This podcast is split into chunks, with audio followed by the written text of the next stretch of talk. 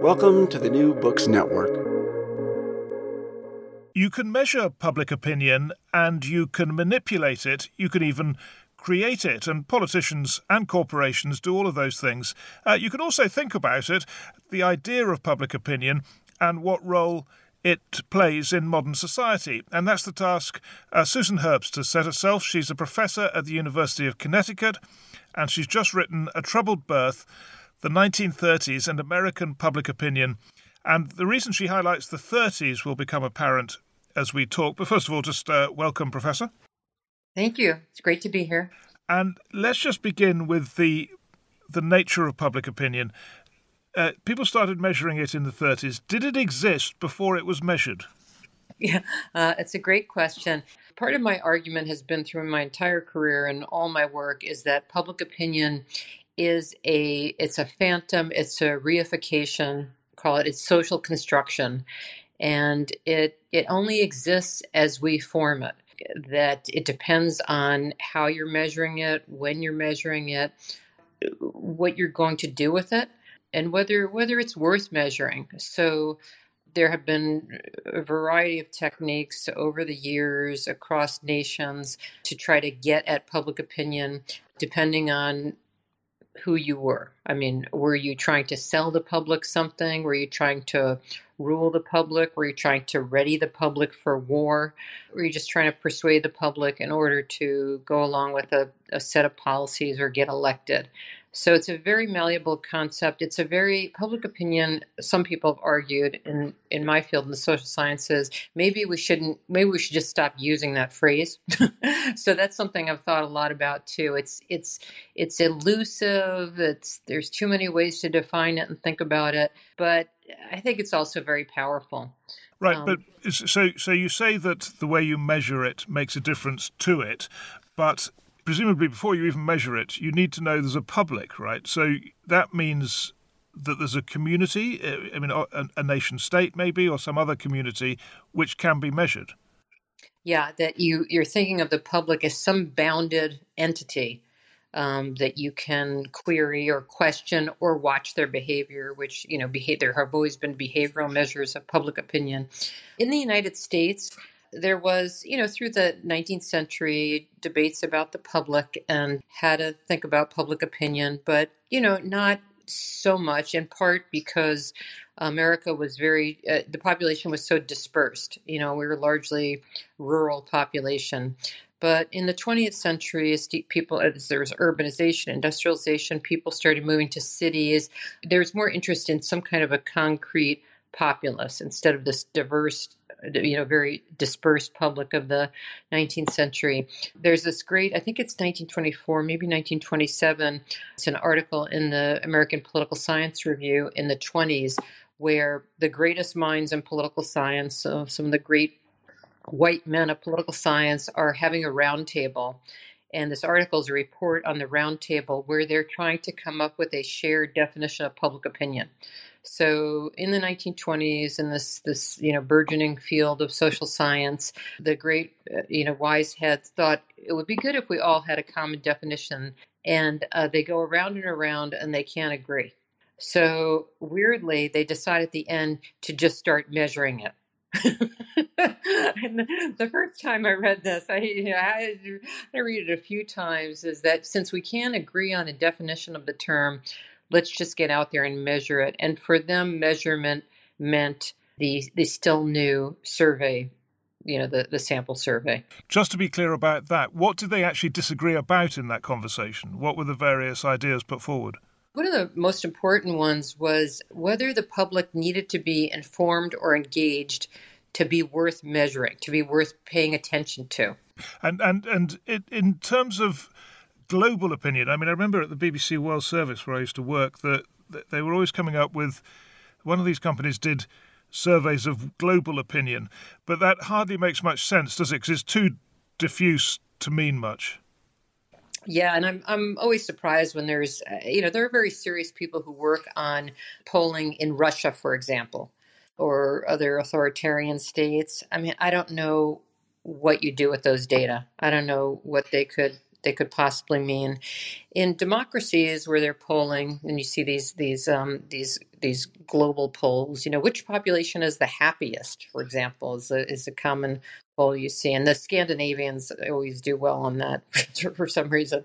They're the happiest people. Um, yeah, so in democracies, you know, the polling has about has the same struggles that we have here in the United States, but Um, I'm always surprised to see people bothering to poll in authoritarian states. I just, I can't imagine that a respondent would be open to a pollster. Well, let's go back to the thirties.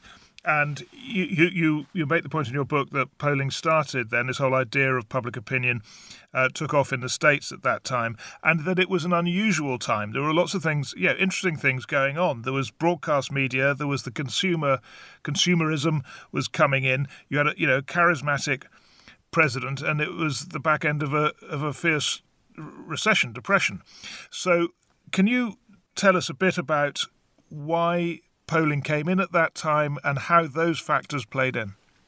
So many people in the thirties were worried about possible uh, fascistic tendencies, authoritarianism rising in the United States. So watching what was going on in Europe, um, there was a lot of concern about that, um, especially among, you know, statesmen and, and journalists, intellectuals. So there was a fear in the air that, you know, populism, which, you know, in the late nineteenth century in the United States had been, a, you know, the People's Party and a kind of agriculturally based populism, that that could turn very quickly into fascism. So in the nineteen thirties, there was a kind of, there was an obsession with populism, popularity, and which way that could go. So that's one of the things that drew me to the thirties, besides the fact that institutionally public opinion measurement and expression gets formally started in the thirties, was this um, that we're walking on a knife's edge all the time between, you know, the popularity of an idea, of a leader, and authoritarianism. So the thirties, that just, it, it weighs very heavily on people. Conspiratorial thinking, you know, we've always had it. And there's the um, the famous Richard Hofstadter article from the nineteen sixties that I always assign to my students. That's a, um, about paranoia in American politics. We've always had conspiracies, but the thirties really, they, you know, they did they did their, their work on conspiracies. There were a lot of concerns, of course, about F D R, and that all these New Deal programs that were being implemented were part of a takeover of the United States government by elites, you know, led by Roosevelt, column left, column right. Roosevelt himself was worried about a dangerous populist on his right, Father Coughlin, the quote-unquote radio priest, who was a extremely popular broadcaster, anti-Semite, uh, had tried to cozy up to Roosevelt early in the in the thirties, and Roosevelt wasn't having it. But, uh, so he was a danger on the right. And then Roosevelt, of course, had Huey Long, the famous governor turned senator from Louisiana, with his populism from the left. And Roosevelt worried about that too. So it was it was a time when, you know, conspiracies, populism, fear of elites, anti-intellectualism, worries about radio. Radio was was really diffusing in the nineteen thirties, and there's there was a lot of worry about what it would be used for. I mean, we were watching Hitler make such effective use of radio in the nineteen thirties, and and we saw Father Coughlin doing it here. F D R certainly used it to his advantage, but these new media that could that had such a just a far reach and were so compelling, what were those going to do to us? And today we have um, social media and and um, our concerns about that. So, well, yes. So, so let me ask you directly then. I mean, do you think that radio in the thirties and social media platforms now, you know, are similar in that they are destabilizing in, in some way, and they are throwing uh, confusion into the political system, both in the thirties and now? Yeah, no, absolutely. And that's what the, the, the danger of somebody like Father Coughlin or Huey Long before he was assassinated um, in the early thirties, and which must have been some kind of relief to, to Roosevelt. Um, even Eleanor Roosevelt, who never said anything bad about anybody, had said, said some things about Huey Long. So you had those people who were going to be very sophisticated or sophisticated users of media. I mean, the big difference, of course, is that radio is a, or at least it was in the thirties, a one-to-many medium. So there's really, there's a feedback loop in that broadcasters have market research, and they can, you know, they, they get feedback from the public about programming, but it's not very nuanced as compared to today, where you put you put out a tweet, you put out something in social media, and you are going to get direct feedback, you know, from people in their own words, in a way that you didn't have from the thirties. Yeah, well, it's interesting to draw lessons, you know, fr- from the way radio was handled for social media today. So I guess there was some regulation of radio. Uh, through the F C C, although not much compared to Europe. And then you also have to wonder about whether radio remained a destabilising force. I mean, we've got the right-wing shock jocks in the U S who've had quite a big impact. And, you know, looking further afield, places like Rwanda recently, they were, you know, radio was thought to have inspired the genocide there. So radio has remained powerful. And I guess, you know, the lesson may be that social media will need regulation, but it too will still leave a big mark, you know, fifty, sixty, seventy years from now. And let me say too about radio, it's, um, boy, radio is still, and, and now, I mean, there's a kind of a, it's hard to draw the line between radio and podcasts uh, because so many podcasters who have very big audiences, you know, they, it is the same general, you know, it's the, the same functionality as as radio, even though you, you get on it differently.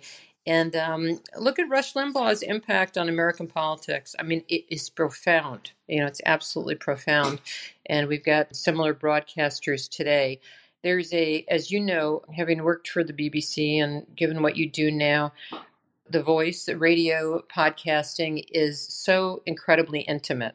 And we still have no medium quite like it. You know, when you can't see the person um, and you can hear them, there's this kind of intimacy that, you know, early researchers of the radio were just absolutely amazed by. That kind of intimacy is, is I don't think it'll ever be replaced, hence the popularity of the podcast. Yeah, it is a defining characteristic of radio. I mean, it was slightly off topic, but it always struck me, having done, you know, thirty years of it with the B B C, that people would write to me and I was astonished because they really knew me. And it was just really shocking to me that, that, that radio was that, just as you say, intimate, that people could work things out just from your voice and hesitations and and pauses and so on. Uh, so it, it, it is, uh, yes, anyway, so it does remain powerful. But getting getting back to our, you know, subject, uh, the thirties were striking as well in that there was a question about what it meant to be American, which you again have today, right? Maybe caused again by the this new media that's come on the scene. It's encouraged a debate, which again is a parallel. Yeah, oh, absolutely. And so it was something journalists, intellectuals, college professors, newspaper editors, they were they were concerned about. So we have all these tools now. We have the public opinion polls we're starting up, and there's immigrants, immigration. I mean, after the nineteen twenties, when immigration was, was really slowed by the federal government, the number of immigrants decreased, you know, pretty dramatically in the United States. But there were many, many immigrants and ethnic minorities here already that had come in in the late nineteenth century and the early twentieth century. So the population was changing between the the, the advent of technology, how to measure public opinion, the advent of radio, a new compelling communication technology, urbanization, and immigrants, uh, either recent or second generation, um, trying to integrate into this, you know, our alleged melting pot. There was a lot of anxiety about who was really American and who wasn't. And the magazine Harper's ran a contest in the early nineteen thirties where they asked readers to write in, write essays, and you can win one thousand dollars or some some some very big prize for back then, the winner. And they just, they couldn't, you know, they were they were just bombarded with so many entries, and the thing was such a mess that they had to, you know, write about that, that we, here we are, an American public that The president, you know, F D R says we're a public. Manufacturers say we're a public. They say we're a public of consumers. Radio acts like we're a public, but we don't really know what it is to be an American public. So we're being told we're an American public, but we don't know what it means to be American. So hence a lot of tension and fighting about that. So do you want me to talk about the um, that broadcast, uh, Americans All, Immigrants All? Okay, let's hear about that. I think probably, you know, the first really progressive attempt at coming to grips with our immigration, our diversity as a nation, it started in the late nineteen thirties by F D R's Department of Education. It was, it was called something else, along with uh, C B S, decided to air a program for months on end. It came on every Sunday called Americans All, Immigrants All. And each time, each broadcast took on a different ethnic population, um, including Jews and African Americans, although they were hardly, you know, immigrants in the sense that um, some of the others were. Uh, so that was an early progressive attempt by a broadcaster in the federal government to try to get at this question, what is an American? And the, the answer for them was an American is somebody who wants to be here, you know, somebody who strive to get here or found themselves here and wants to contribute their, this is very common language in the nineteen thirties, their gifts, whether that's um, their the talents with their hands or their minds, um, scientists, artists, whatever. So people were worried about this question, who was American, and there there were progressives trying to answer the question too. Now then, you have in your book uh, tried to expand uh, the idea of measuring public opinion from surveys and polls to a broader description, well, study and description of uh, cultural themes. So we've talked a bit about radio, but you also look at uh, world fairs, for example, as an expression of public opinion. Can you just talk us through that? Well, in the nineteen twenties and nineteen thirties, those men who were interested in public opinion, they also, they were sociologists and they were historians, and um, they had a kind of a broader perspective on the world. But as the social scientists, social sciences became more quantitative, um, social scientists of the last many decades have been less historically oriented, have really failed to look at cultural indicators of public opinion. Um, most important, I think, is what entertains people, what people are drawn to, what excites them, what moves them. Call it infotainment, call it entertainment, call it whatever. But a wor- the World's Fairs, which in the, the U S had had two just spectacular World's Fairs in the nineteen thirties, one in Chicago, one in New York. Those were places where tens of millions of people, you know, passed through the gates in the summertime over two summers. And you can take the World's Fairs exhibits, the forms of entertainment, people's reactions to the fairs, their incredible popularity. And you can look at the World's Fairs as a text about public opinion in the nineteen thirties. You know, what what exhibits were put out there by industries, by manufacturers. Um, of course, the great American industrial giants had, you know, spectacular exhibits, as did state governments, and many nations, of course, exhibited their foods and their dance and their culture. And, um, you know, Americans uh, came from came from all over, from all over the country to the fair and found it incredibly engaging. But the fairs are a text about public opinion, what what excited us, what moved us. And also the fairs were, so they were a, kind of a way to measure public opinion.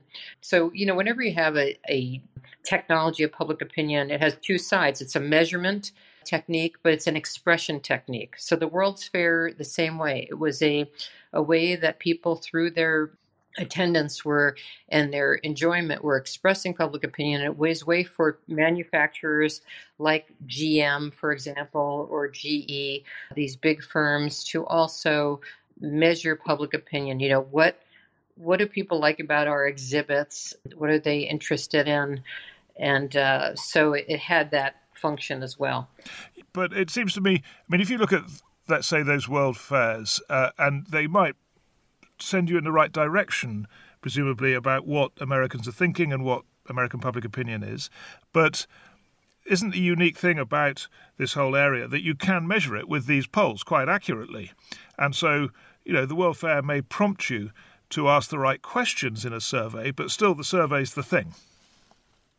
Yeah, I mean, uh, so now we're getting into just the, the problem, the fundamental problems of surveying. There's the uh, one of the toughest problems. Uh, people get distracted about what are the problems, what aren't. Sampling, sampling the public is the least of our problems. I mean, there are ways to do sampling scientifically. That's not an issue. Interviewer effects, people used to get hung up on that. Like, could the interviewer in a scientific survey somehow sway the respondent? That's really, you know, most, you know, good firms and academics know how to keep the interviewers' opinions and persuasions out of it. The problems of survey research have been there from the very beginning, and they are, they're profound. There's the question of, you know, how often. So people change their minds. And, and sometimes, especially if the issue is not one that they're well informed about, um, they can change their minds often.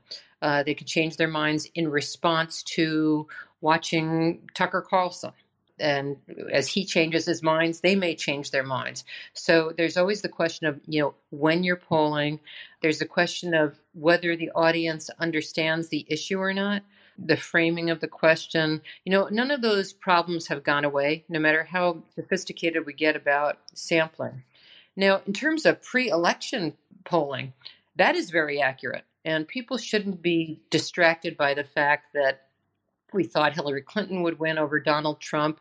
I mean, that was a very clear failure of state polling organizations and, you know, newspapers that have very little money to do this, in particular states, not polling often enough, close enough to the election. I mean, that was a very particular problem with the quality of state polls. The national polls usually hit it on the head. So pre-election polling is, it's fine. You know, it, it uh, and you can argue that it, it ruins the campaign and all that kind of thing. But I guess I've always been more interested in attitude polling and issue polling um, more than just the, the vote choice. Well, wasn't there a, a bigger problem there? If you take that, uh, I was going to ask you about this, this the Clinton-Trump race. I think it's fair to say that the political commentariat in the U S, vast bulk of it, failed to see Trump coming. And yet, you know, a few insightful commentators and indeed activists like Bannon uh, did see it coming, and they were onto something that the polls didn't seem to reflect. Is that right? So that, I mean, that's surprising, right? You, you would think that opinion polls would have been able to see what people's concerns were uh, that might lead them to support Trump over Clinton. It's one of the points in my book, and, and Trump is just, he's he's absolutely perfect for this thesis, is um, Trump has a incredibly keen sense of American public opinion. And it's, and he's had his setbacks. You know, The Apprentice was wildly popular until it wasn't, but shifted gears, made up, you know, got onto the birtherism bandwagon. He has this, just this, this incredible sense of figuring out, you know, how cruelty can work as a persuasive mechanism, what Americans are anxious about. He's, you know, he's, you got to argue that he's a, a kind of a brilliant theorist of American public opinion. And he was not, as he rose in his success and as he eventually won the election. I mean, that was a campaign that was slapped together for a long time. You know, he, he wasn't a person who was always looking at opinion polls. I mean, he looked at ratings for The Apprentice. He was very interested in ratings because he knew and knows that what people do with entertainment, what people are interested in entertainment, whether they're interested in contests or cruelty or competition, what people like, celebrities, so forth, that's who they are. I mean, that's a that's a kind of a public opinion measurement, that kind of what people watch, listen to, like to do for fun. that's incredibly valuable, much more valuable than anything you could count in a nice, you know, kind of quote-unquote scientific poll. Well, that's so interesting, because I mean, that really does suggest that polls have very limited utility, because you've got someone here who, you know, somehow has insights into the American psyche, who is outperforming in terms of his understanding of how to sway public opinion and get votes. All the well-paid analysts in the D- Democratic Party, in the Republican Party, in the newspapers and universities, all the rest of it, uh, who failed to see it in, as clearly as he did. I showed my students some clips of Sarah Palin, when she was running for vice president with John McCain in two thousand eight. And they were really taken with her. And I said, you're not the only ones with her. She was she was such great foreshadowing for Trump. And I'm sure he was he was watching that. But but he was good at it, too, even better than her, that the way to talk to people, to entice them, to worry them, to play on their anxieties. I, I am very worried about the, the meanness and the cruelty, which Sarah Palin, you know, you see a, a bit of that. Because she's a woman, it come, kind of came off a little bit softer. But but Trump was watching that that compelling way that she had. And okay, it turned out poorly for her and John McCain, but she was onto something, and her style and her engaging way were were really something, you know, very, very intriguing. One of the issues that always comes up with polling for an election is, you know, does it have predictive power? And the pollsters will keep saying, no, no, we're not predicting anything. We're just measuring what opinion is today. But obviously people read polls with a view to predictive power. And, and you're saying that Trump's cultural understanding gave him predictive power. So when you look ahead at the future of public opinion and trying to work out which way it's going, would you rely more on polls or on a study of culture and maybe particularly the media uh, as a, uh, to give you insight into where things are going? You know, I think both. I mean, I had some training in survey research. I think it has uh, it has value.